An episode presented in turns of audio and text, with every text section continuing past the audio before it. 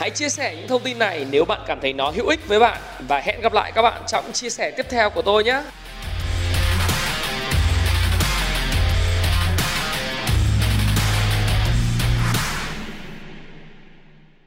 Hi, xin chào tất cả các bạn. Chào mừng các bạn đã quay trở lại với channel của Thái Phạm và xin chúc mừng năm mới. Chúc mừng năm 2021. Hôm nay là ngày mùng 1 tháng 1 năm 2021 và tôi lại ngồi đây. Chúng ta lại cùng nhìn lại năm 2020 chúng ta đã trải qua, những điều gì chúng ta đã làm được, những điều gì chúng ta chưa làm được và đặc biệt là hướng tới năm 2021 như thế nào.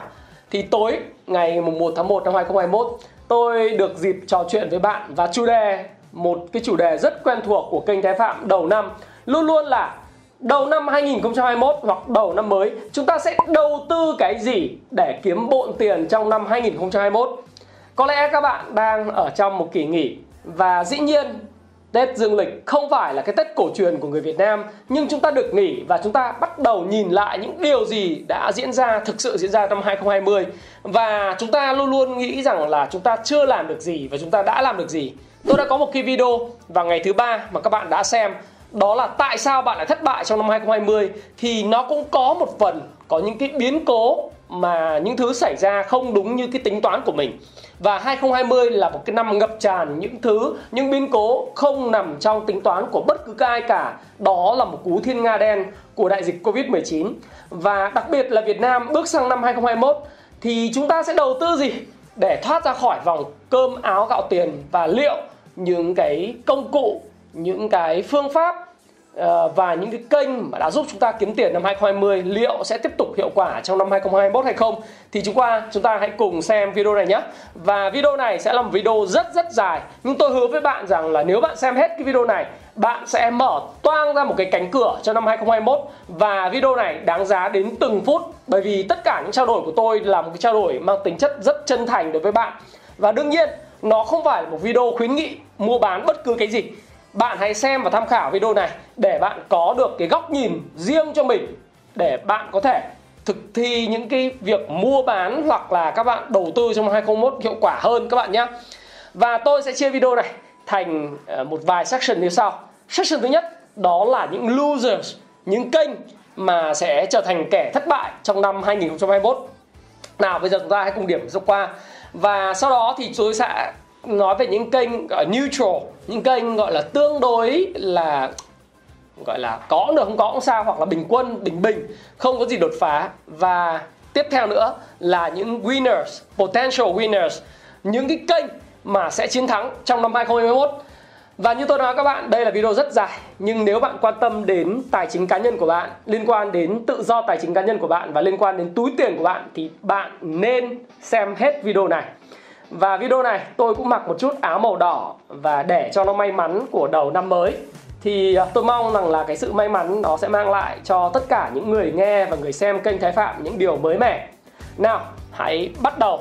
Losers đầu tiên mà chúng ta kể tới đó chính là tiết kiệm và tiết kiệm nhà banh. Tôi có một cái video hiện nay đã được 1,5 triệu lượt coi. Và lời khuyên của tôi từ tháng 5 năm 2020 đó là đừng bao giờ gửi tiết kiệm. Đừng bao giờ gửi tiết kiệm nếu như bạn muốn tự do về mặt tài chính, nếu bạn muốn độc lập về mặt tài chính. Và thời điểm đó, video đó tôi quay tại Hồ Hoàn Kiếm, Hà Nội. Và vào ngày 19 tháng 5 tôi nói rằng là chúng ta không bao giờ được gửi tiết kiệm. Bởi vì nếu bạn gửi tiết kiệm, bạn chắc chắn là sẽ rơi vào vòng xoáy, tôi gọi là cái vòng xoáy ước mơ con đẻ nát cuộc đời con. Bạn có thể claim với tôi và nói với tôi rằng là anh ơi, nhưng bây giờ em không có kiến thức để kinh doanh, để đầu tư hay là để làm gì cả, em không gửi tiết kiệm thì làm gì? Ồ, đó là vấn đề của bạn chứ không phải là vấn đề của xã hội này. Vấn đề của bạn đó là bạn không đủ độ tháo vát, không đủ độ khéo léo và không có khả năng để có thể tự tìm tòi những kênh sinh lời hiệu quả hơn kênh tiết kiệm. Losers tiết kiệm đó là làm ăn tiết kiệm, gửi ngân hàng và sinh lời. Đó là một điều mà thói quen nó đã ăn sâu vào tập quán của người Việt Nam. Nhưng bạn phải hiểu trong bối cảnh hiện tại thì tiết kiệm với những kỳ hạn dưới 12 tháng luôn luôn là ở dưới mức 4% một năm. Và ở kỳ hạn cao hơn 12 tháng, có thể là 24 tháng hoặc 36 tháng, bạn đang được nhà băng, những nhà băng lớn huy động ở mức 5,6, 5,7%. Nào bạn hãy nhìn lại cho tôi, giúp tôi một vấn đề rất đơn giản. Đó là lạm phát của năm 2020. Chúng ta lạm phát là bao nhiêu các bạn biết không? Chúng ta lạm phát là 3,23%. Đây là một cái rổ lạm phát. Nếu các bạn chưa biết nó là cái gì thì hãy xem lại cái mục kinh tế A bờ cờ của tôi. Phần lạm phát là gì để chúng ta có thể hiểu được là cái cách tính của cái rổ lạm phát ra làm sao. 3,23% lạm phát thực của năm 2020. Danh nghĩa, xin lỗi các bạn, lạm phát danh nghĩa của năm 2020. Điều đó rằng nếu như bạn gửi lãi suất tiết kiệm của nhà banh dưới 12 tháng để nhận mức 3,7% thì lãi thực dương của bạn trong năm 2020 chỉ là 0,5% một năm. Có nghĩa là bạn lấy lãi suất gửi tiết kiệm trừ đi lãi suất cái lạm phát là 3,7%, bạn trừ đi 3,23% lạm phát trên danh nghĩa công bố của Tổng cục Thống kê Việt Nam thì bạn sẽ thấy rằng hình như nó chỉ là 0,47% lãi suất thực dương. Well, bạn sẽ không thể giàu được phải không? Trong cái lạm phát 3,23% này, riêng giá lợn nó đã tăng so với lại cái năm 2019 khoảng hơn 57% rồi. Cái này là thống kê của Tổng cục Thống kê Việt Nam. Đấy. Và điều này nó lại là một điều mà sẽ nói lên rằng 2021 tiếp tục kênh tiết kiệm là một loser, một big loser và will become a biggest loser trong vòng 1 năm, 2 năm tới. Bối cảnh của nó rất đơn giản, đó là hiện nay khi mà người ta phòng chống cái đại dịch Covid-19 và cái đại dịch này nó đã tạo ra những sự đình đốn trong kinh doanh và làm ăn của rất nhiều doanh nghiệp thì người điều hành đất nước, đó là chính phủ và các ngân hàng trung ương sẽ có xu hướng hạ lãi suất tiết kiệm, hạ lãi suất liên ngân hàng, hạ lãi suất huy động tiết kiệm để mà bơm tiền và bơm tín dụng ra nền kinh tế để hỗ trợ các doanh nghiệp và những cái đơn vị sản xuất kinh doanh có thể khôi phục lại cái việc sản xuất kinh doanh của họ với cái chi phí vốn thấp hơn. Và đó là lý do tại sao bây giờ các bạn thấy Vietcombank, Viettinbank hay là BIDV, Agribank rồi những ngân hàng thương mại cổ phần tư nhân TB bank, MBB của nhà nước, ngân hàng quân đội, Eximbank vân vân, họ đã huy động với lãi suất rất thấp, trừ xuống một số cái ngân hàng tư nhân còn huy động lãi suất cao, nhưng mà các bạn sẽ thấy rằng là chi phí vốn nó dần đi xuống. Và với một người trẻ như bạn, hoặc thậm chí bạn là một người đáng tuổi anh, tuổi chú của tôi, hoặc là tuổi cô, hoặc tuổi chị của tôi, bạn xem cái video này thì tôi cũng khuyên bạn một điều, đó là hãy từ bỏ thói quen gửi tiết kiệm đi. Thực tế ra thì tôi đã nói với các bạn rằng tiết kiệm nó không bao giờ là một kênh có thể làm giàu, nó chỉ là kênh giữ tiền. Mà thực tế với bạn rằng là giữ tiền mà giữ không đúng thì thậm chí còn mất tiền. Và chúng ta đã nhìn thấy những gì xảy ra trong năm 2020 khi mà người dân rút tiền ra khỏi kênh tiết kiệm và để đưa nó vào những kênh sinh lời hiệu quả hơn. Thì điều đầu tiên, bạn hãy đừng gửi tiết kiệm, và tiết kiệm là một kênh loser của năm 2021, potential loser của năm 2021. Được không các bạn? Kênh potential loser của năm 2021 tiếp theo mà tôi muốn nói tới, chắc hẳn các bạn cũng có thể đoán được, đó chính là kênh trái phiếu doanh nghiệp. Trái phiếu doanh nghiệp và trái phiếu doanh nghiệp. Lý do tại sao tôi lại nói là trái phiếu doanh nghiệp là một cái loser và will be biggest, one of the biggest loser, những cái thất bại của năm 2021. Bởi vì thực tế ra thì một cái trái phiếu doanh nghiệp hiện nay các doanh nghiệp đang huy động, có những doanh nghiệp huy động lãi suất là khoảng 9%, có doanh nghiệp huy động lãi suất là gần 10%, hoặc một số doanh nghiệp cá biệt huy động lãi suất trên 10,5% hoặc 11%. Đây là một điều đầu tiên tôi muốn nói với các bạn, lãi suất này là tương đối tạm tạm chứ không phải lãi suất lớn. Nhưng cái thứ mà tôi nói nó là losers, là potentially, một cách gọi tiềm năng trở thành một cái kênh đầu tư thua cuộc của năm 2021. Đó là bởi vì cái tính minh bạch, cái tính rõ ràng, tính pháp lý, tính minh bạch và tính an toàn của cái khoản mục gọi là trái phiếu doanh nghiệp này. Trái phiếu doanh nghiệp 30 không tài sản đảm bảo, không có bất cứ một xếp hạng về tín nhiệm, cũng như không được đảm bảo thanh toán, mà chỉ là bảo lãnh phát hành từ một công ty chứng khoán nào đó thì không có ý nghĩa gì với bạn cả, hay một ngân hàng nào đó đứng ra bảo lãnh phát hành không có nghĩa là cái ngân hàng đó sẽ giúp bạn thanh toán các khoản cổ tức. Ở đây không phải lợi tức chứ không phải là cổ tức. Lợi tức interest trả 6 tháng một lần, đúng không ạ? Bởi vì thông thường trái phiếu doanh nghiệp sẽ là một khoản mà doanh nghiệp muốn vay tiền của bạn với một khoản lãi suất giả sử là 10,5%, và họ sẽ thanh toán cái lãi suất của bạn, cái lợi tức của bạn với khoảng là 6 tháng một lần, và họ trả đều đặn 6 tháng một lần. Thì cái ngân hàng hoặc là một cái tổ chức tín dụng, một cái công ty chứng khoán đứng ra bảo lãnh cho khoản trái phiếu doanh nghiệp đó sẽ không có nghĩa vụ thanh toán. Họ chỉ đứng ra là bảo lãnh phát hành mà thôi. Có nghĩa là họ làm tất cả những công tác về giấy tờ, kết nối giữa người mua trái phiếu và người phát hành trái phiếu, đó là doanh nghiệp và những nhà đầu tư cá nhân. Các bạn phải hiểu một điều, đó là khi mà tôi đọc một số các doanh nghiệp Việt Nam hiện nay, họ phát hành trái phiếu rất là buồn cười. 5.000 tỷ trái phiếu, 500 tỷ trái phiếu. Một số doanh nghiệp không có bất cứ một tài sản đảm bảo nào, đảm bảo bằng cổ phiếu cũng không. Chỉ là một lời hứa rằng em sẽ trả lợi tức cho anh vào 6 tháng một lần. Và những doanh nghiệp này đói khát về mặt tiền vốn, liên tục huy động, lấy của người sau trả tiền lãi suất cho người trước, lợi tức cho người trước. Và nếu không huy động được nữa thì nó sẽ là một cái kênh tiềm năng khổng lồ về câu chuyện rủi ro. Một cái kênh tiềm năng rủi ro khổng lồ, giống như hiện tại các bạn đang đọc báo, các bạn thấy rằng là ngay cả cái lĩnh vực trái phiếu doanh nghiệp của nhà nước tại Trung Quốc hiện nay thì đã phát hiện ra đó là có khoảng 2 và 3 cái trường hợp mà phá sản, thậm chí là có thể gây rúng động toàn bộ nền tài chính của Trung Quốc, là bởi vì phát hành trái phiếu doanh nghiệp vô độ và phát hành trái phiếu không có tài sản đảm bảo, cũng như là nó đơn giản chỉ là huy động với lãi suất cao cho đến lúc mà anh không có năng lực để trả lại cái phần gốc. Và phần gốc khi đáo hạn, trái phiếu 5 năm, 3 năm anh đáo hạn anh không trả được phần gốc, đấy là chuyện đương nhiên nếu anh không phát hành được cái phần mới cho người đầu tư mới mua cái trái phiếu. Và anh không trả được lãi nếu doanh nghiệp anh kinh doanh làm ăn kém, hoặc là anh không phát hành được thêm người mới. Thì rõ ràng là một cái mô hình trái phiếu của những doanh nghiệp mà không có uy tín, không được bảo đảm bằng tài sản khi phát hành, và cũng không có bất cứ tổ chức tín dụng nào xếp hạng tín nhiệm của cái trái phiếu đó, thì chúng ta lại càng tránh xa nó ra. Những doanh nghiệp đang huy động lãi suất, cái lợi tức ấy, cho cái trái phiếu doanh nghiệp của mình trên 12% một năm, thì đảm bảo với các bạn rằng là họ đang ở trong một cái tình trạng very wounded, tức là financial wounded, nghĩa là sao? Nghĩa là tình trạng tài chính của họ bị tổn thương rất nặng nề, thì họ mới chấp nhận là huy động cái trái phiếu ở mức 12% hoặc cao hơn.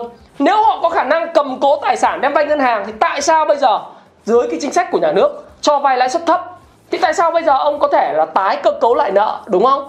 Khoản tái cơ cấu lại khoản nợ vay cũ, ông có thể vay khoản vay mới. Nếu ông có tài sản, ông có dòng tiền thì tội gì ông không kiếm thêm một cái khoản ông vay lưu động chi phí giá rẻ 3 tháng, 6 tháng, hoặc ông vay trung hạn 3 năm, 5 năm với cái chi phí rất là thấp như hiện tại. Tại sao ông phải đi huy động trái phiếu với mức lãi suất trên 10,5% một năm? Là bởi vì ông hiện nay ông không có bất cứ một cái tài sản nào có thể đảm bảo được nữa. Và thứ hai nữa, ông đang ở trong một tình trạng badly needed về mặt tiền bạc, cho nên ông phải buộc phải huy động với kênh trái phiếu rất lãi suất rất cao vô lý. Do đó thì nhà đầu tư khi nhìn thấy mức một cái kênh trái phiếu mà huy động lãi suất trên 10,5% trong cái bối cảnh hiện tại, thì tôi nghĩ rằng là những doanh nghiệp đó thường là những doanh nghiệp mà thực sự đang gặp vấn đề về mặt tài chính. Và có một điều tôi lưu ý với các bạn đối với kênh mà tôi nghĩ là potential losers của năm 2021 này, đó là gì? Một số doanh nghiệp hiện nay đang xúc tiến PR, lobby để được trở thành một trong những doanh nghiệp đánh giá tín nhiệm về mặt trái phiếu doanh nghiệp. Tôi nghĩ rằng là mức đánh giá tín nhiệm về trái phiếu doanh nghiệp không phải là được một cái công ty tư nhân đứng ra để mà làm cái certification cho việc đánh giá, đúng không? Mà phải có một cái tổ chức của nhà nước. Khi nào một tổ chức của nhà nước được công nhận bởi nhà nước, bởi ngân hàng nhà nước, nói rằng đây là tổ chức chính thức đánh giá xếp hạng tín nhiệm của các trái phiếu doanh nghiệp, và hình thành một cái thị trường mua bán trái phiếu nó được niêm yết công khai chẳng hạn, hoặc là nó phải làm sao đấy mà nó minh bạch. Không phải minh bạch ở đây là thông tin nó đầy đủ đấy. Và những cái trái phiếu này được đảm bảo bằng tài sản, được đảm bảo bằng cổ phiếu hoặc là tài sản đi theo nó, thì tôi nghĩ lúc đó mới là lúc gọi là tham gia thị trường trái phiếu. Chứ còn trái phiếu này rất mập mờ, và đó là cái kênh potential loser thứ hai cho năm 2021. Những cái kênh mà sẽ không sinh lợi cho bạn, hoặc là mang lại cho bạn cái rủi ro rất là nhiều. Đấy là kênh potential loser thứ hai. Kênh potential loser thứ ba mà tôi muốn chia sẻ với các bạn, giai đoạn đầu của năm 2021, tôi chưa biết giai đoạn sau cuối năm 2021 sẽ là gì, nhưng đó chính là kinh doanh. Kinh doanh những lĩnh vực bán lẻ truyền thống, kinh doanh du lịch, kinh doanh khách sạn, kinh doanh nhà hàng, kinh doanh những lĩnh vực mà phụ thuộc vào nguồn khách du lịch. Cái điều này nhắm mắt ai cũng biết, nó là potential loser của nửa đầu 2021. Liệu sang nửa sau của 2021, khi mà vaccine được triển khai, thì cái kênh này nó có thể thu hút được thêm tiền hoặc là nó bắt đầu mang lại dòng tiền hay chưa? Theo tôi đánh giá là chưa.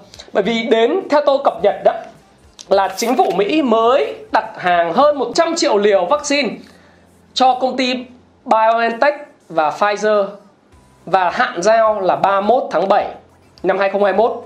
Có nghĩa là khoảng đến 31 tháng 7 năm 2021 chúng ta mới thấy rằng là Mỹ với dân số là 330 mấy triệu dân đó mới nhận được 100 triệu liều tiếp theo. Và điều kiện bảo quản của BioNTech cực kỳ khắc nghiệt về vaccine. Nếu 100 triệu liều đó tiêm hết thì phải mất 2 tháng, 3 tháng. Và mới chỉ 1/3 dân Mỹ được tiêm. Châu Âu thì cũng chưa được tiêm, bắt đầu được tiêm. Thế thì để tiêm hết cho tất cả những người dân có nhu cầu và mở lại hàng không và du lịch, đương nhiên sẽ phải cần một cái con số vào cuối năm 2021. Do đó thì tôi nghĩ rằng là những kênh mà kinh doanh ăn uống, bán lẻ, du lịch truyền thống, hoặc là bạn có ý định khởi nghiệp trong lĩnh vực này, thì tôi khuyên bạn rằng là nếu như chi phí gia nhập hiện nay nó vẫn còn cao, và chẳng hạn như giá đất ở Đà Nẵng, giá đất ở Nha Trang đâu có giảm, hay là chi phí thuê mặt bằng hiện nay không có giảm nhiều, khi mà cái chi phí gia nhập ngành nó còn cao và kinh doanh truyền thống mà chi phí cái setup ban đầu, capex của bạn mở rộng nó rất là đắt, thì bạn cũng đừng kinh doanh. Bởi vì trong ngắn hạn bạn sẽ gặp a lot of troubles, rất nhiều vấn đề. Và đương nhiên nếu bạn kinh doanh bằng một cái lĩnh vực có cái công nghệ cao hơn, thí dụ như bạn kinh doanh về thương mại điện tử, bạn kinh doanh về những lĩnh vực về online, thì nó sẽ là câu chuyện hoàn toàn khác. Nhưng nếu như bạn kinh doanh theo kiểu truyền thống, face to face về bán hàng, thì năm tới sẽ tiếp tục là một năm khó khăn đối với bạn. Bởi vì chúng ta là một đất nước được kiểm soát dịch bệnh khá là tốt. Chính phủ đã làm công việc kiểm soát dịch bệnh không nói là xuất sắc, gọi là thuộc hàng top thế giới. Chúng ta làm rất tốt, chúng ta khoanh vùng truy vết và chúng ta có những cái việc làm rất là quyết liệt đồng bộ giữa công an, bộ đội, chính quyền địa phương và đội ngũ y tế. Và tất nhiên có những sự chỉ đạo quyết liệt từ phía trên. Thì chúng ta mới thấy rằng là chúng ta đang diễn tiến tất cả những hoạt động thường nhật như ngày hôm nay. Tuy nhiên đâu đó, khi nếu chúng ta chấp nhận cho mở cửa đường bay, hàng không, thì chúng ta cũng phải thấy rằng là sẽ có những nhân tố lạ bước vào. Và liệu rằng cái điều đó có phải là cái rủi ro không? Một trong những rủi ro chúng ta phải tính toán tới trong việc làm cái ăn kinh doanh của mình. Những cái ca nhiễm nó có thể nảy sinh ở bất cứ nơi đâu. Và điều đó không thể tránh khỏi. Như cuối năm nay, cuối năm 2020 chứ, chúng ta thấy rằng là ở đâu đó vẫn có một số cái trường hợp vượt biên trái phép. Trước đó là những người nước ngoài vượt biên trái phép, bây giờ người Việt Nam vượt biên trái phép quay trở về Việt Nam từ Lào, từ Thái Lan, từ Campuchia, từ Trung Quốc đưa qua đường bộ. Những con người đó hoàn toàn có khả năng lan truyền, lây nhiễm cho cộng đồng. Do đó thì khi chúng ta làm ăn, làm những bài toán kinh doanh, chúng ta phải thấy rằng là cái đại dịch nó không thể nhanh chóng khống chế, kể cả nó có vaccine. Và chúng ta phải thấy rất may mắn bởi vì chúng ta ở Việt Nam được chính quyền và tất cả những thứ hiện nay về hệ thống y tế phản ứng phòng chống rất là nhanh và rất hiệu quả. Nhưng kinh doanh là một câu chuyện hoàn toàn khác, bởi vì nó sẽ có những fluctuation, dao động theo tin hoặc là cái tâm lý e dè. Mọi người bây giờ thích đặt GrabFood, mọi người thích đặt qua online nhiều hơn, nhanh hơn và tiện lợi hơn. Đó là một xu hướng mới hoàn toàn. Và những người kinh doanh truyền thống sẽ là những người losers trong năm 2021, đặc biệt là 6 tháng đầu năm. Tôi hy vọng là sẽ khởi sắc trong 6 tháng cuối năm, nhưng mà có lẽ nó phải là câu chuyện của 2022, 2023. Nhưng chúng ta hãy hướng những thứ về công nghệ, chúng ta hãy hướng những thứ mà thực sự có potential gain lớn hơn rất rất nhiều. Đó là potential loser thứ 3 của năm 2021. Vậy chúng ta nói về những cái kênh mà neutral, kênh bình bình, kênh tạm tạm của năm 2021 là gì? Tôi nghĩ đó là vàng. Vàng hiện nay đang dao động xung quanh gần $1.900 một ounce. Và với dưới áp lực của kích thích kinh tế, của các gói kích thích, tôi sẽ nói kỹ hơn vào tháng 3 vừa rồi và với tháng 12 vừa rồi của Mỹ, cũng như gói kích thích kinh tế $1.000 tỷ của châu Âu, $1.000 tỷ của Nhật Bản, của Ngân hàng Trung ương Trung Quốc, của Ngân hàng Trung ương Ấn Độ, Ngân hàng Trung ương Úc Châu, Hàn Quốc, của cả Việt Nam, vân vân. Thì vàng vẫn là một trong những kênh để phòng chống lạm phát tốt nhất. Phòng chống lạm phát và phòng chống những rủi ro. Rõ ràng là chúng ta so sánh với lại đầu năm 2020. Giá vàng lúc đó loanh quanh $1.300, $1.200. Ở giữa năm là $1.400. Ở thời điểm cuối năm 2020 và đầu năm 2021, nó là khoảng $1.900. Tức là khoảng 55.400.000 đồng một lượng, 300.000 đồng một lượng. Đó là cái khoảng giá mà tôi nghĩ khá là bền vững trong việc tăng. Nó có thể không tăng quá mạnh, nhưng nó là một cái kênh mà giữ tiền. Và tôi luôn nói với các bạn rằng là vàng, nếu các bạn đầu tư thì các bạn nên đầu tư nó với tư cách là một cái kênh nó giữ tài sản hơn là một kênh đầu cơ, bởi vì nhà nước thì luôn luôn chống đầu cơ vàng, vàng hóa nền kinh tế. Cái thứ hai nữa là sự độc quyền của các cái nhãn hàng như SJC, Doji hay là Bảo Tín Minh Châu, đúng không ạ? Những cái sàn họ có độc quyền về việc can thiệp và họ niêm yết giá vàng, cho nên sẽ rất khó để bạn có thể thấy rằng là cái spread giữa mua và bán có thể tạo thuận lợi cho đầu cơ. Nếu bạn mua bạn giữ đó giống như một khoản bảo hiểm thì tôi đồng ý. Nếu bạn không dành về vàng vật chất mà bạn đánh vàng tài khoản thì vàng tài khoản cũng là một trong những cái một cái kênh mà tôi nghĩ rằng nó là đầu cơ rất nhiều, và bạn phải rất nhanh nhạy, bạn phải có những kỹ thuật về đồ thị, bạn phải học, mà nhiều khi có những người có kỹ thuật về đồ thị nhưng nếu như mà kiểm soát rủi ro kém thì vẫn có thể là bị mất tiền như chơi. Nó rất là rủi ro.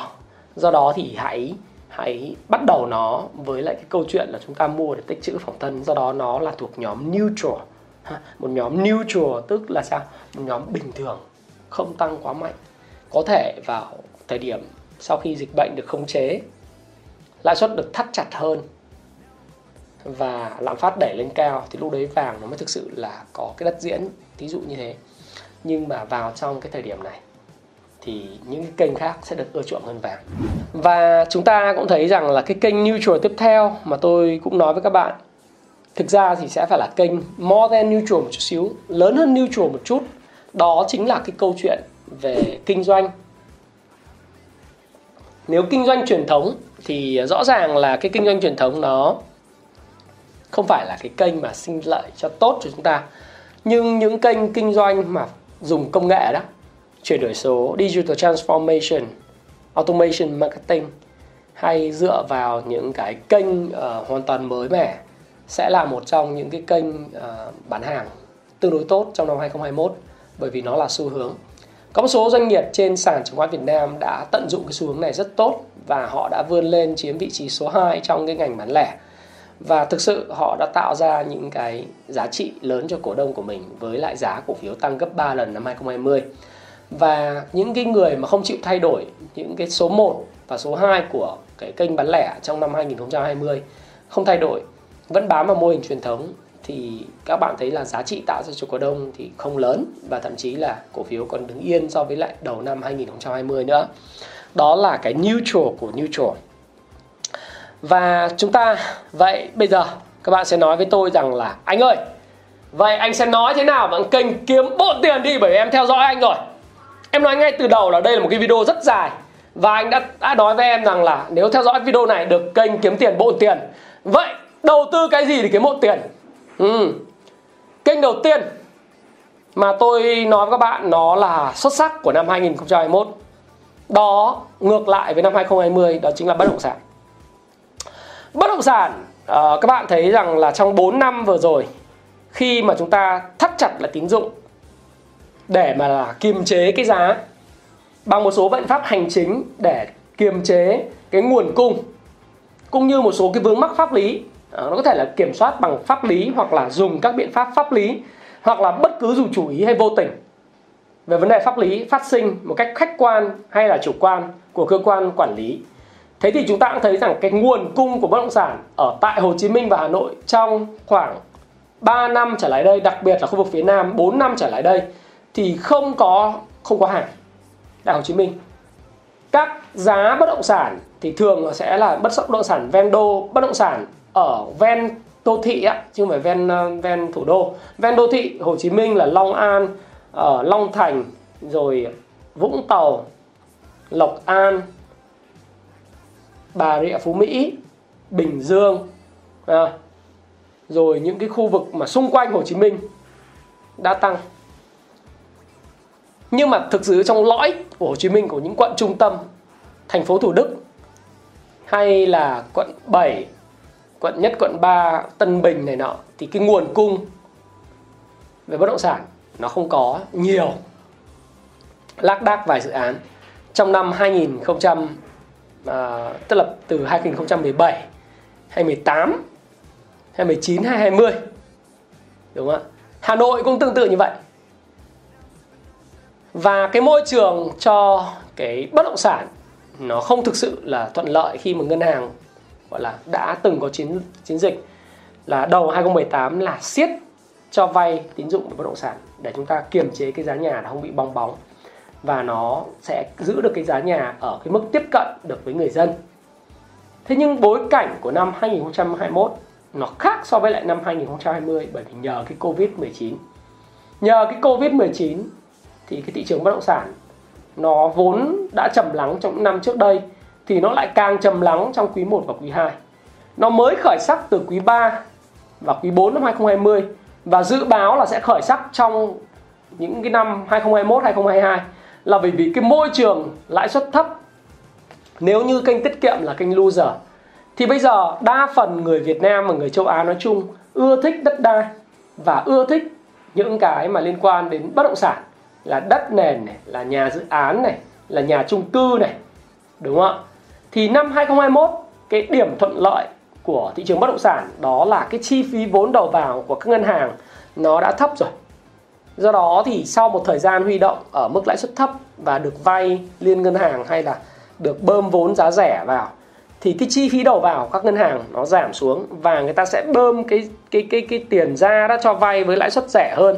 Thí dụ như bây giờ các bạn vay các ngân hàng thương mại cổ phần, nếu các bạn vay lãi suất gọi là trung và dài hạn đó, thì các bạn hoàn toàn có thể có cái mức lãi suất năm đầu tiên nó rơi vào khoảng 7% một năm, 7,2% một năm, và những năm tiếp theo là 7,2% cộng trừ 3%, khoảng 10% một năm. Sau này cái mức đó nó có thể giảm thấp hơn. Thì khi đó những cái người mà người ta có nhu cầu thực sự về nhà ở, nó có nhu cầu về nhà ở, những người mà dân của Việt Nam, dân Hồ Chí Minh, dân Hà Nội thì ai mà chẳng có nhu cầu về nhà ở. Những căn hộ hiện nay bây giờ giá rẻ là những căn hộ mà dưới gọi là 2,5 tỷ đồng gọi là căn hộ giá rẻ. Căn hộ 1 tỷ thì các bạn thấy rằng là tôi đã nói một cái video là vứt nó đi, bởi vì nó không còn căn hộ 1 tỷ nữa đâu. Căn hộ 1 tỷ bây giờ chỉ có 20-30 mét vuông mà thậm chí còn không có, đúng không?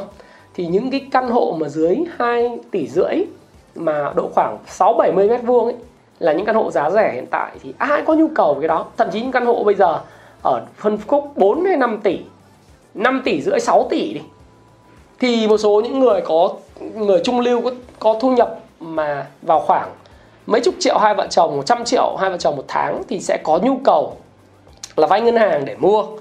Thì lúc đó đó, với cái quá trình mà mở rộng các dự án mới, với cái chiêu thức về marketing đẩy giá của các doanh nghiệp bất động sản, cộng với cái môi trường lãi suất rẻ và đóng góp theo tiến độ của dự án, nó sẽ khiến cho cái phân khúc của bất động sản, đặc biệt bất động sản chung cư, nó sẽ sôi động trở lại.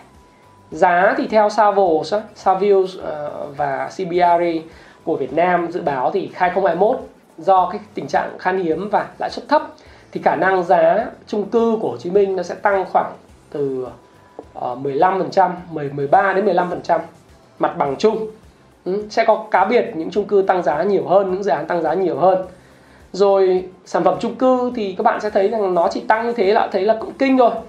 Những sản phẩm về đất nền, dự án, tức là phân lô có sổ hồng phải xây dựng trong vòng 2 năm 3 năm đó.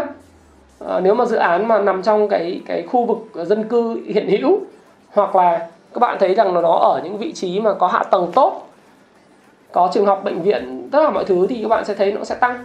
Rồi đất nền là một câu chuyện liên quan đến đầu cơ nhiều hơn. Đất nền khu dân cư hiện hữu thì bao giờ cũng có giá, nhưng mà để mua rẻ thì chắc là khó. Đất nền dự án xa xa thì nó mang tính đầu cơ nhiều hơn.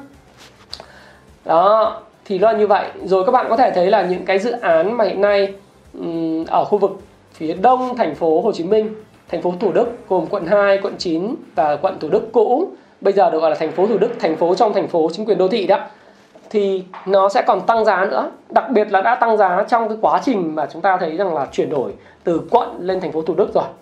Và đặc biệt khi mà chúng ta khởi công các cái dự án của sân bay Long Thành này, ACV bây giờ là tổng công ty ACV Hàng không Việt Nam thì đã đứng ra thu xếp vốn để mà khởi công cái sân bay Long Thành. Đấy là một trong yếu tố tích cực để thúc đẩy giá của bất động sản thành phố Thủ Đức và bất động sản ở Đồng Nai nói chung. Những cái dự án lớn của những cái đại gia bất động sản như Novaland, rồi Sân Cốp Long Thành, rồi các bạn thấy rằng là Đích, những dự án của bên nhiều công ty khác như Đất Xanh rồi này nọ, nhiều lắm, Thăng Điền vân vân, loanh quanh khu đó họ rất nhiều đất và họ rất nhiều dự án lớn tại những khu vực đấy. Thì nó sẽ giúp các bạn khi họ đẩy hàng ra thì rõ ràng là cái giá mặt bằng chung nó sẽ tăng lên, nhất là trong bối cảnh lãi suất thấp, đúng chưa?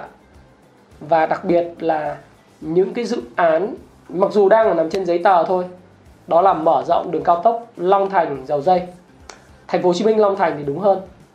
Đó, cái dự án đó mở rộng gấp đôi, to gấp đôi so hiện nay, dự kiến là sẽ bắt đầu thực hiện từ năm cuối 2021 và trong vòng 3 năm hoàn tất. Tôi nghĩ là nhanh thôi bởi vì nó chỉ có khoảng độ 40 km. Rồi chúng ta thấy rằng là nó kết nối với lại cái dự án cao tốc từ Bến Lức đến Long Thành, Bến Lức Dầu Dây, từ Bến Lức Trung Lương đến Mỹ Thuận, kết nối với miền Tây. Một loạt các cái dự án cao tốc miền Tây chuẩn bị được phê duyệt thực hiện trong vòng 5 năm, 10 năm tới. Rồi những cái dự án mà cao tốc Biên Hòa, Vũng Tàu, nó sẽ tạo nên một cái khu gọi là khu kinh tế khu đông. Nó sẽ thúc đẩy cái bất động sản ở khu Nam Sài Gòn, gồm Nhà Bè, quận 7 và khu vực thành phố gọi là Thủ Đức cũng như là Biên Hòa. Ở Biên Hòa trong thì không nói, Long Thành, đúng không? Ở khu vực đó. Thì tôi tuần sau cái video này tôi sẽ có một cái video đi thực địa các bạn, đi khu đông như thế nào và đi những cái bất động sản ở các khu vực đấy để quay cho các bạn biết, nói cái từng vị trí các bạn biết nó ở đâu để các bạn hình dung nó bằng hình ảnh.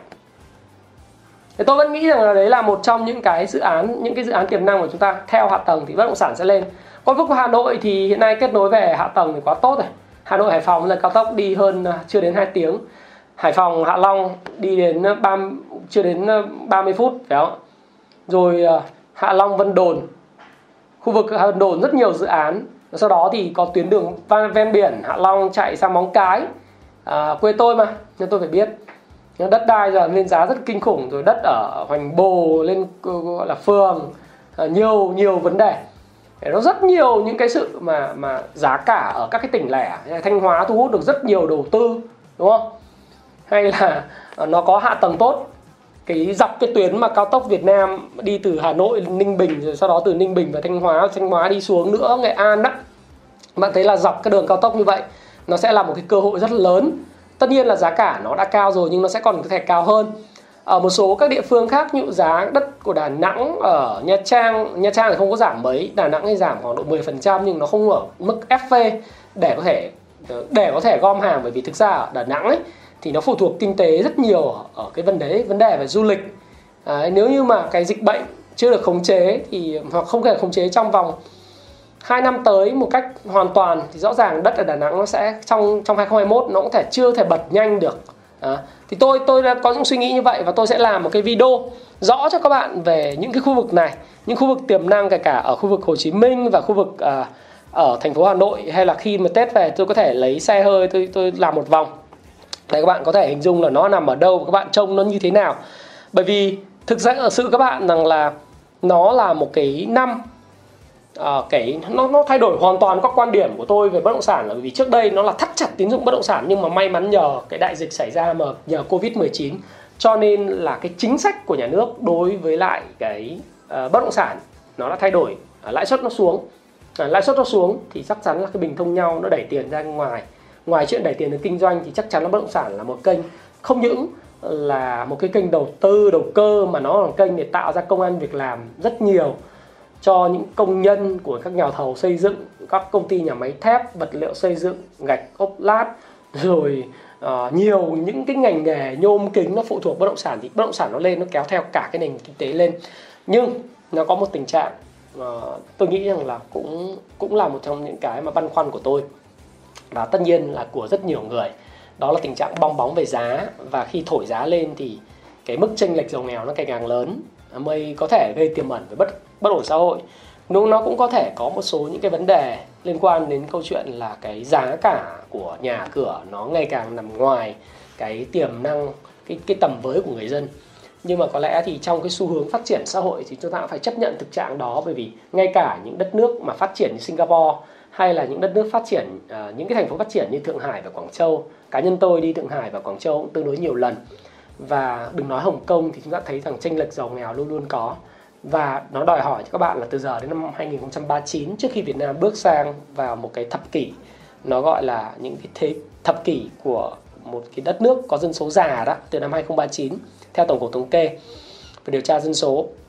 Thế thì nếu như từ giờ đến 2039 mà chúng ta không mua được nhà, chúng ta không kiếm được tiền trong lúc mà dân số Việt Nam đang trẻ như thế này, thì rõ ràng cái mức chênh lệch giàu nghèo là không thể tránh khỏi. Đặc biệt là Thượng Hải, các bạn nếu mà đến Thượng Hải, đến Quảng Châu hay đến Thâm Quyến, và kể cả đến Hồng Kông và Singapore, thì các bạn sẽ nhìn thấy rằng là luôn luôn có những sự chênh lệch giàu nghèo. Thì khi mà phát triển bất động sản thì luôn luôn có những cái vấn đề đi đằng sau cái hậu quả việc phát triển, đó là giá cả nó tách rời xa cái tầm với của những người lao động. Nhưng nó cũng tạo ra cái cơ hội của những người trẻ vươn lên, học hỏi để phát triển và lao động chăm chỉ và quyết liệt hơn để tích lũy và đầu tư. Thế thì đối với tôi, năm 2021 tôi nhận định sẽ là năm mà tốt của bất động sản, nhất là khi chứng khoán nó đã hồi phục. Ok các bạn, đó là potential gain đầu tiên, top gain của năm 2021. Cho tôi uống miếng nước và tôi sẽ phục vụ các bạn top gain của năm 2021 tiếp theo. Cái top gainer thứ hai của năm 2021 mà tôi muốn nói với các bạn đó chính là chứng khoán. Lý do tại sao như vậy? Cái bối cảnh của cái đại dịch Covid-19 nó đã diễn ra, đúng không ạ? Chúng ta thấy rằng là về mặt y tế thì có rất nhiều người nhiễm bệnh, 80 mấy triệu người nhiễm bệnh này, gần 2 triệu người bị thiệt mạng vì cái đại dịch này. Và để chống lại nó, chống cho nền kinh tế bị suy thoái, các chính phủ từ Mỹ, châu Âu, Nhật Bản,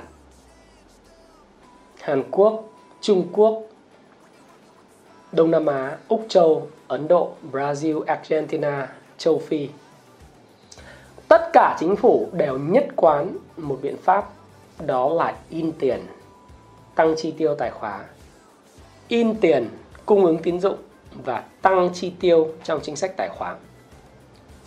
Các bạn nhớ lại, ngay sau thời điểm cái đại dịch nó xảy ra và thất nghiệp của Mỹ đến mức kỷ lục gần 30%, thì chính quyền của ông Trump thời điểm bấy giờ vào tháng 3 năm 2020, ông ta đã tiến hành một cái gói kích thích kinh tế trị giá là 2.000 tỷ đô la. Trong đó là có chi trả $600 một tuần cho người lao động bị thất nghiệp vì đại dịch trong vòng liên tiếp 4 tháng. và dùng cái tiền của chính phủ để trả lương cho các nghiệp đoàn, các cái công nhân của các hãng máy bay bị ảnh hưởng, Boeing rồi các hãng hàng không. Nhưng đồng thời nó cũng tạo ra cái thị trường, một cái môi trường thuận lợi để cái atmosphere đó, thuận lợi cho những cái tài sản tài chính như là cổ phiếu, cơ sở,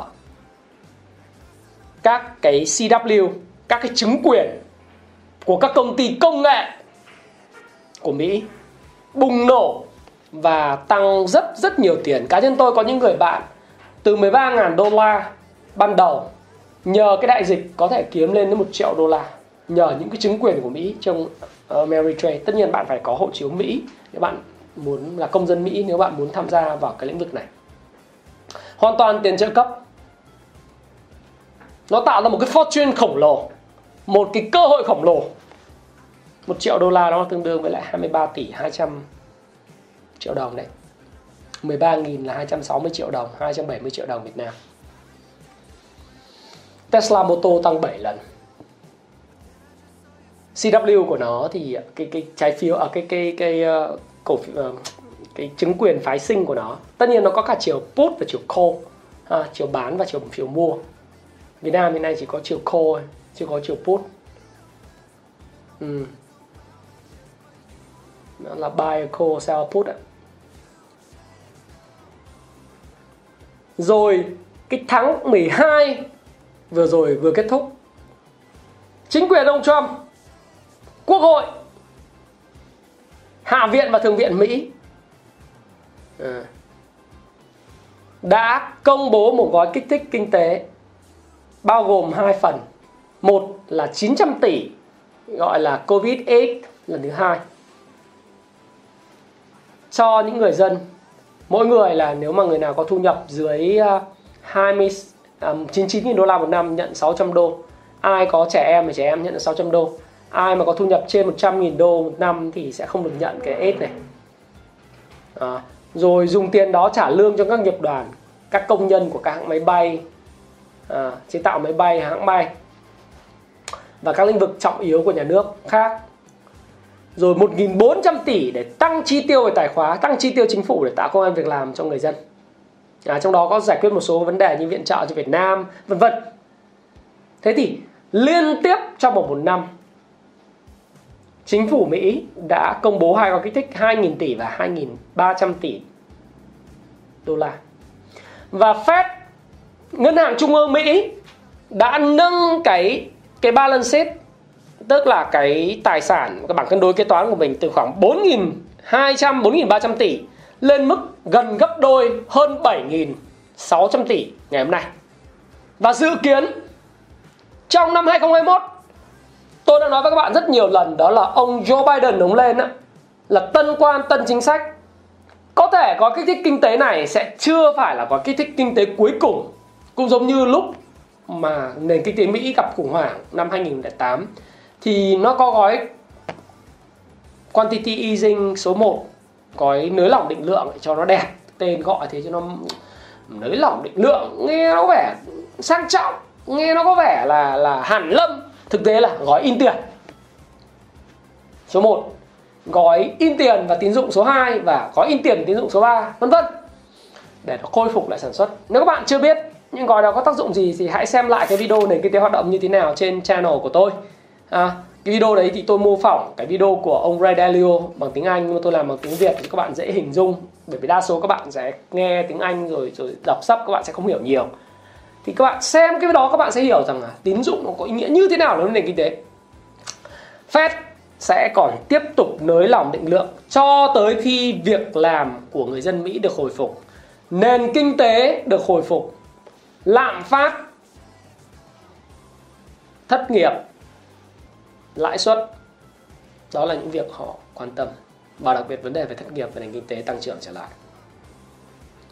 2021 sẽ vẫn là những chính sách nới lỏng tín dụng.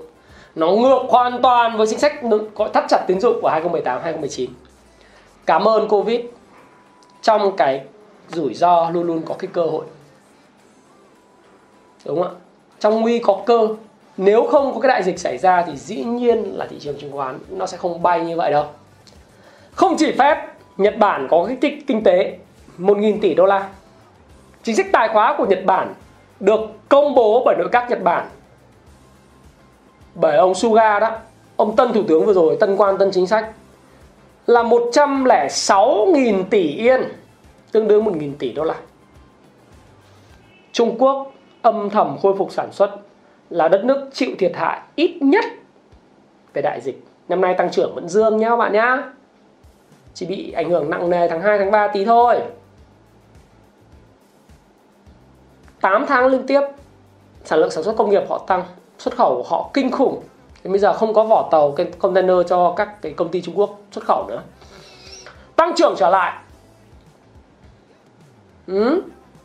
Sẽ sớm vượt Mỹ trở thành nền kinh tế số 1 thế giới, sớm hơn 5 năm so với dự báo. Âm thầm tiếp tục in tiền, âm thầm tiếp tục kích thích kinh tế. Hàn Quốc cũng vậy. Châu Âu cũng vài trăm tỷ đô, tầm trăm tỷ euro, vài ngàn tỷ đô la là bình thường. Úc cũng thế. Thế thì thị trường chứng khoán nó được thổi lên. Định giá của nó đã rất cao, nó đang bong bóng, nhưng nó còn có thể cao hơn, tại vì tiền rẻ. Một cái câu chuyện thực tế đó là tất nhiên tôi cũng sẽ nói luôn thị trường chứng khoán, trong đó một số các hàng hóa, ví dụ như Bitcoin làm dạng đầu cơ, thì tôi mua có chút ít, không phải không một coin thôi, mua ở khoảng 10.000 đô la một coin, tức là không phải không một thôi. Lúc lên 21.000 đô tôi thấy lời gấp đôi rồi, tôi bán là được bao nhiêu, nhưng mà cũng vui. Bán xong 21.000 đô nó lên 28.000 đô la một coin bình thường. Cá nhân tôi thấy rằng những định giá của những cái tài sản như coin rồi chứng khoán này, nó ở cái mức video tôi nói rất nhiều lần, nó là insane, unbelievable. Chứng khoán Nhật Bản năm 2020 lên cao nhất trong vòng 30 năm trở lại đây, và cáo già Warren Buffett chưa bao giờ sai khi đầu tư rất lớn vào các cái công ty chứng khoán, các cái cổ phiếu của các cái công ty tại Nhật Bản. Ông đã làm một điều đúng. Và dĩ nhiên tôi nghĩ rằng là nếu chúng ta nhìn dài hạn thị trường chứng khoán Việt Nam, luật chứng khoán năm 2021 sẽ được áp dụng, luật mới. Chúng ta thấy rằng là môi trường của lãi suất thấp, không những là trên thế giới mà còn Việt Nam cũng đang áp dụng. Thủ tướng chỉ đạo giảm lãi suất để phục vụ cái sản xuất kinh doanh. Thống đốc Ngân hàng Nhà nước cũng xác định sẽ giảm lãi suất để hỗ trợ sản xuất kinh doanh. Bất động sản, chứng khoán chắc chắn là một cách gọi là gián tiếp được hưởng lợi. Đúng ạ. Bởi vì tất cả mọi thứ nó dù nó cao nhưng có thể nó sẽ cao hơn, là bởi vì cái tín dụng hiện nay người ta, mình điểm những cái loser, không thể đưa vào kinh doanh truyền thống được, cũng không thể mà quay trở lại để mà gửi tiết kiệm cũng không. Mua trái phiếu lại càng không, mà kênh trái phiếu rất là nhiều tiền, trái phiếu doanh nghiệp rất là nhiều tiền, thì nó đổ vào chứng khoán, bất động sản. Tức là tất nhiên còn kinh doanh được, chúng ta vẫn cứ kinh doanh, phải không? Đương nhiên là vậy, chứ không phải là video nói rằng là các bạn nên chỉ có mua chứng khoán và bất động sản. Các bạn nếu kinh doanh tạo dòng tiền thì công việc bạn tốt, bạn xuất khẩu được, tạo công an việc làm rất nhiều người, thì đấy là một kênh mà chúng ta gọi là neutral hoặc là kênh tốt của năm 2021. Nhưng đây là một kênh về tài chính cá nhân, cho nên tôi chia sẻ với các bạn đó là đấy, chứng khoán. Ít nhất thì chúng ta thấy là tháng 1 và quý 1, thậm chí đến tháng 4 và 6 tháng đầu năm, đừng view quá dài, nhưng mà trong cái khoảng thời gian đó chúng ta thấy là cái cơ hội rất là nhiều rồi. Cơ hội rất nhiều. Và chứng khoán đó là một nơi mà có thể nó sẽ thúc đẩy cả cái tâm lý tham lam, FOMO, fear of missing out, và thúc đẩy thêm nhiều người đến với chứng khoán. Nhiều người ngày càng biết đến chứng khoán hơn. Theo VSD ấy, Ủy ban lưu ký chứng khoán nhà nước hiện nay thì có 2,7% người dân Việt Nam đã có tài khoản chứng khoán. Nhưng thời gian tới tôi nghĩ rằng nếu cái môi trường lãi suất như thế này, và nếu nói vui kênh Thái Phạm mà lên 1 triệu sub đó, thì tôi nghĩ rằng là có thể mục tiêu tôi nó chơi, tôi cũng chỉ là một trong những đóng góp nhỏ bé trong sự phát triển của thị trường mà thôi. Thế thì nếu mà lên 1 triệu sub hoặc là hơn thì nó có thể lên tới là 5% người dân biết đến kênh đầu tư chứng khoán. Và sau này nếu như mà 5% này tiếp tục ở lại với thị trường và đầu tư dài hạn, khi mà nền kinh tế thực sự phát triển trong suốt một cái 2 thập kỷ của cái kinh tế vàng và nắm giữ, thì các bạn sẽ thấy rằng là nó sẽ tạo ra sức mạnh rất lớn, bởi vì chứng khoán nó không chỉ là một cái kênh đầu tư, không chỉ là một kênh đầu cơ, mà nó còn là nơi huy động vốn rất là tốt cho nền kinh tế và các cái doanh nghiệp mà họ khao khát phát triển và mở rộng sản xuất kinh doanh. Nó không chỉ đơn giản là nơi để bạn mua giá thấp rồi bán giá cao, mua giá cao bán giá cao hơn, mà là nơi mà các doanh nghiệp thực sự có tiềm năng, tiềm lực và có khả năng mở rộng thị trường. Họ khát vốn, họ không cần phải huy động thông qua lãi suất ngân hàng, trái phiếu, mà họ có thể huy động từ chính những cổ đông góp vốn cho họ, nếu họ có một lãnh đạo đủ cái tầm nhìn và có độ khao khát mở rộng thị trường, và cũng như lãnh đạo có tầm và ứng dụng những công nghệ như chuyển đổi số, rồi những công nghệ như AI, robotics, đúng không? Đặc biệt là liên quan đến machine learning hay là artificial intelligence. Thì những cái nơi đó, chứng khoán nếu mà nó đi theo đúng hướng, 5%, thậm chí không sao nghĩ rằng là có khoảng độ tầm 7% người dân Việt Nam biết đến chứng khoán và có tài khoản chứng khoán. Như người Mỹ, tất cả những tài khoản lương hưu của họ thì đều có thể chuyển thành tài khoản đầu tư chứng khoán được một cách thụ động.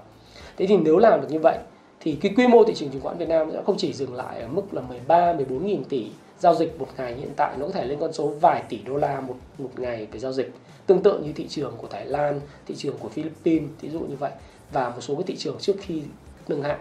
Thì cái cơ hội nó đến với cái môi trường lãi suất thấp, các cái kênh khác nó bị tắc, cũng như là cái câu chuyện về cái triển vọng nâng hạng của thị trường chứng khoán Việt Nam năm 2022-2023 sẽ là một trong những cái mà chúng ta cũng cần phải lưu ý.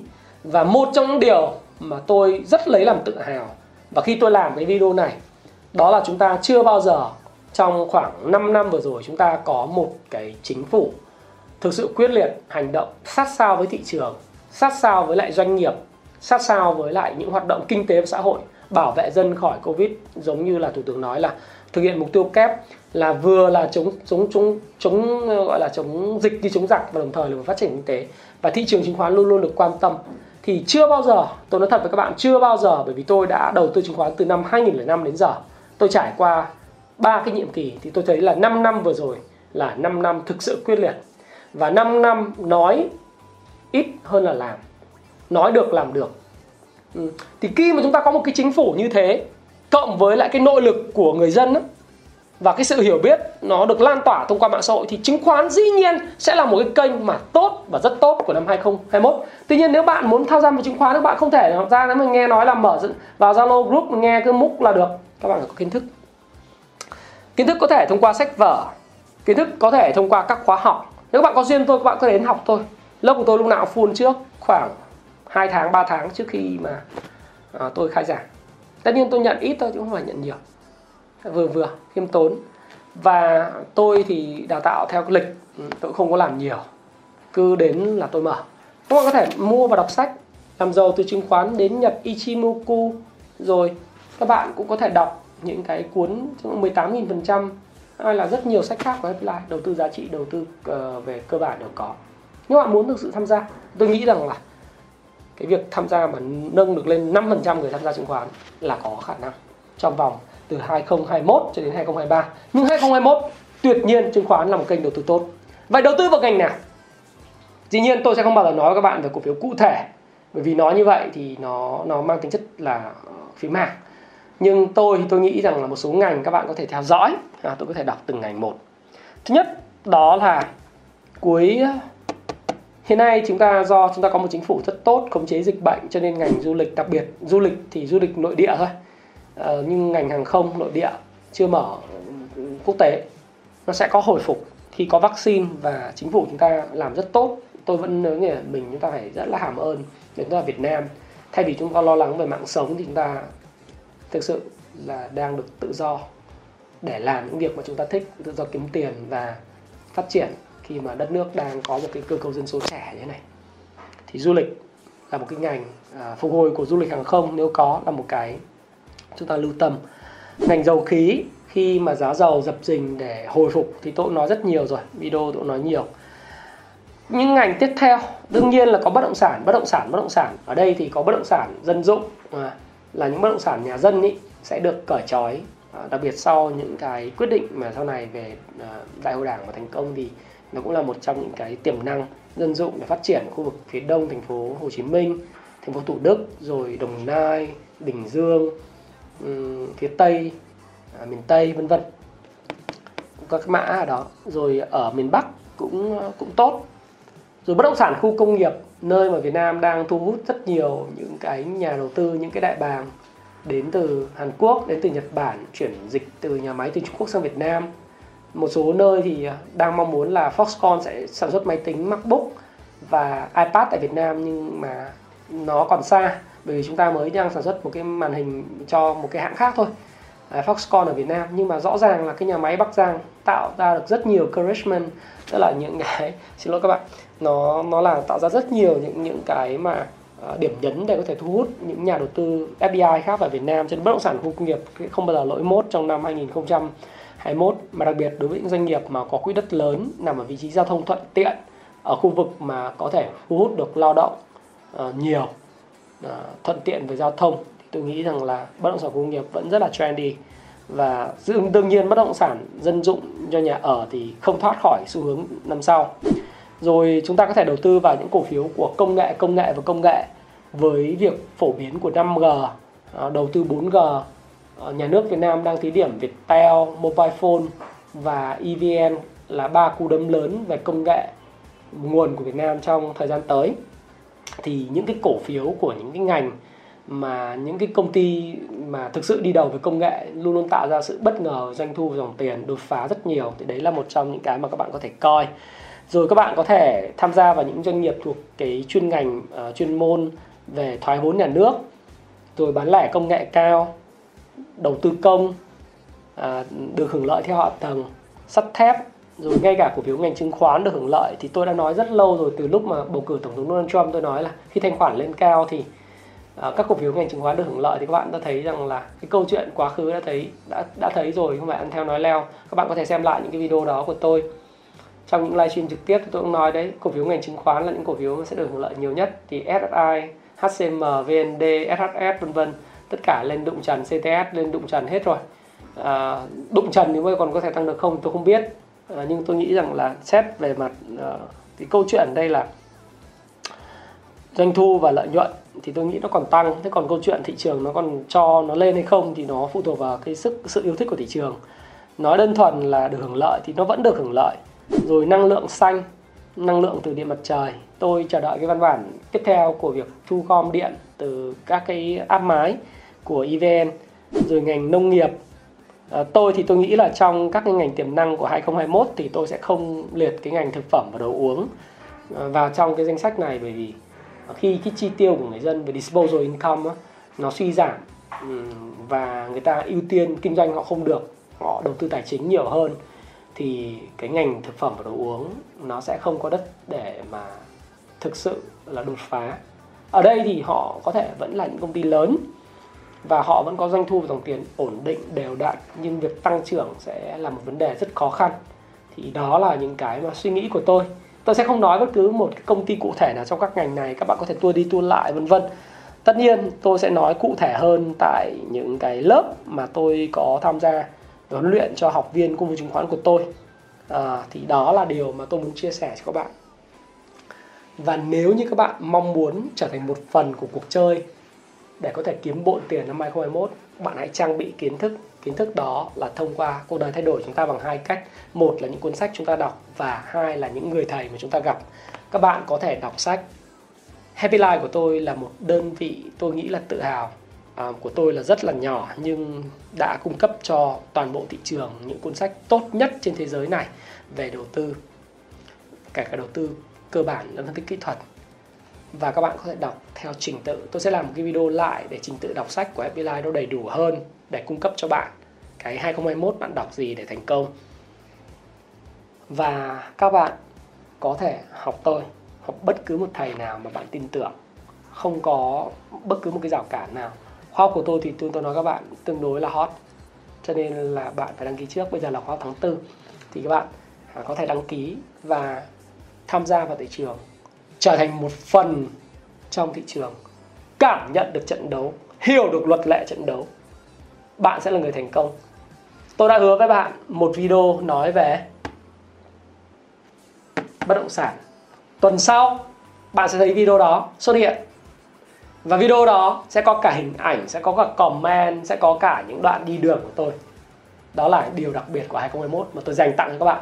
Sau này thì tôi nếu có về Tết, tôi đi du lịch thì tôi cũng sẽ làm những video kiểu trải nghiệm như vậy để cho các bạn biết rằng là nó có thể đầu tư được hay không.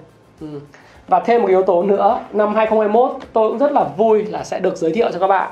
Bây giờ có một cái link đặt trước của một cái bộ bò. Tôi sẽ làm video nhiều hơn về cái bộ bò này để nói các bạn tại sao lại bò phố Wall, bò vàng phố Wall. Nó là một cái trong những cái linh vật nói về sự may mắn. Nói về sự may mắn, thị trường đã đạt 1.100 điểm chẳng hạn, nó có thể lên 1.200 điểm, 1.300 điểm không. Và tại sao con bò lại là biểu tượng của may mắn? Con bò này là một con bò gọi là bò vàng phố Wall thịnh vượng. Ấy. Còn con bò này là con bò vàng phố Wall, phố Wall Lộc Phát. Con bò Lộc Phát và con bò thịnh vượng. Một cái cặp bò này chúng tôi đang mở bán, đặt trước, mở bán ở phía dưới. Hôm nay ngày 1 tháng 1, bạn coi. Thì cặp bò này được làm rất là tinh xảo bởi những nghệ nhân nổi tiếng nhất ở khu vực Bình Dương. Chúng tôi có khắc logo của chúng tôi trên đây và có được đăng ký bảo hộ sở hữu trí tuệ. Và cái cặp bò này các bạn có thể tham khảo đường link đặt trước phía dưới, và nó sẽ mang lại sự thịnh vượng cũng như là cái sự may mắn lộc phát cho các bạn trong năm 2021. Nếu bạn tham gia vào thị trường chứng khoán, thị trường bất động sản, hoặc là bạn đơn giản chỉ yêu quý Thái Phạm và mong muốn ủng hộ Thái Phạm và có một cái tượng để trưng trên bàn làm việc của mình, giống như tôi thì tôi trưng cái cặp này ở trên bàn làm việc của tôi, ở phía sau lưng của tôi và ở trên bàn, thì các bạn có thể ủng hộ tôi. Và hy vọng là với những thông tin về cái việc mà chúng ta sẽ đầu tư gì để kiếm bộ tiền năm 2021 đã thỏa mãn bạn. Còn nếu bạn muốn biết chi tiết hơn thì hy vọng chúng ta có duyên với nhau, tôi sẽ chỉ cho các bạn chính xác là ở đâu, chỗ nào chúng ta có thể đầu tư và kinh doanh kiếm bộ tiền được. Năm 2020 là năm rất đặc biệt của tôi là bởi vì chưa có một học viên nào của tôi không có lời, mà những người lời thấp nhất thì cũng phải là 30%. Thì cũng là may mắn. Một năm rất là tốt. Chưa biết 2021 như thế nào, nhưng bước tới 2021 là một thứ tràn đầy sự không phải là quá lạc quan, nhưng mà sự tự tin, sai sửa, chữa đẻ, linh hoạt đối phó với mọi hoàn cảnh. Và đương nhiên chúng ta thuận theo dòng tiền, thuận theo thời thế và chúng ta kinh doanh. Thì tôi nghĩ rằng là nếu một người linh hoạt, linh động và có trí óc thông minh một chút, biết đi săn theo bầy và có một chút may mắn. Lý do tại sao tôi làm cái bộ cặp bò này là vì tôi mong muốn mang lại sự may mắn cho những người đầu tư của mình và những người theo dõi của mình để có rất may mắn ha. Các bạn nhìn này, bò vàng óng mượt luôn. Thế thì mang lại sự may mắn. Một chút thành công nó đến từ sự may mắn, sự quyết đoán, dám nghĩ dám làm, và đặc biệt là sự trang bị kiến thức, thao trường đổ mồ hôi, chiến trường bớt đổ máu. Tôi hy vọng là 2021 sẽ là một năm tuyệt vời của bạn. Sẽ là một năm rất tuyệt vời của bạn. Và nếu như bạn thành công năm 2021 nhờ cái video này và nhờ nghe Thái Phạm, xem Thái Phạm, các bạn có thể học tôi, các bạn mua ủng hộ tôi không quan trọng. Mua thì tôi cảm ơn bạn, ủng hộ tôi thì tôi rất lấy làm vinh hạnh được phụng sự bạn. Nhưng nhờ nếu bạn chỉ xem video của tôi mà thành công cuối năm 2021, tổng kết mà thành công, thì hãy nhắn tin cảm ơn cho tôi sau. Đương nhiên Thái Phạm luôn luôn cần bạn giúp một việc. Chúng ta hãy xem cái video này đến đây này. Tôi biết là bạn là một người yêu và khao khát thành công đến cực độ. Tôi muốn bạn giúp một việc. Đó là chúc mừng năm mới.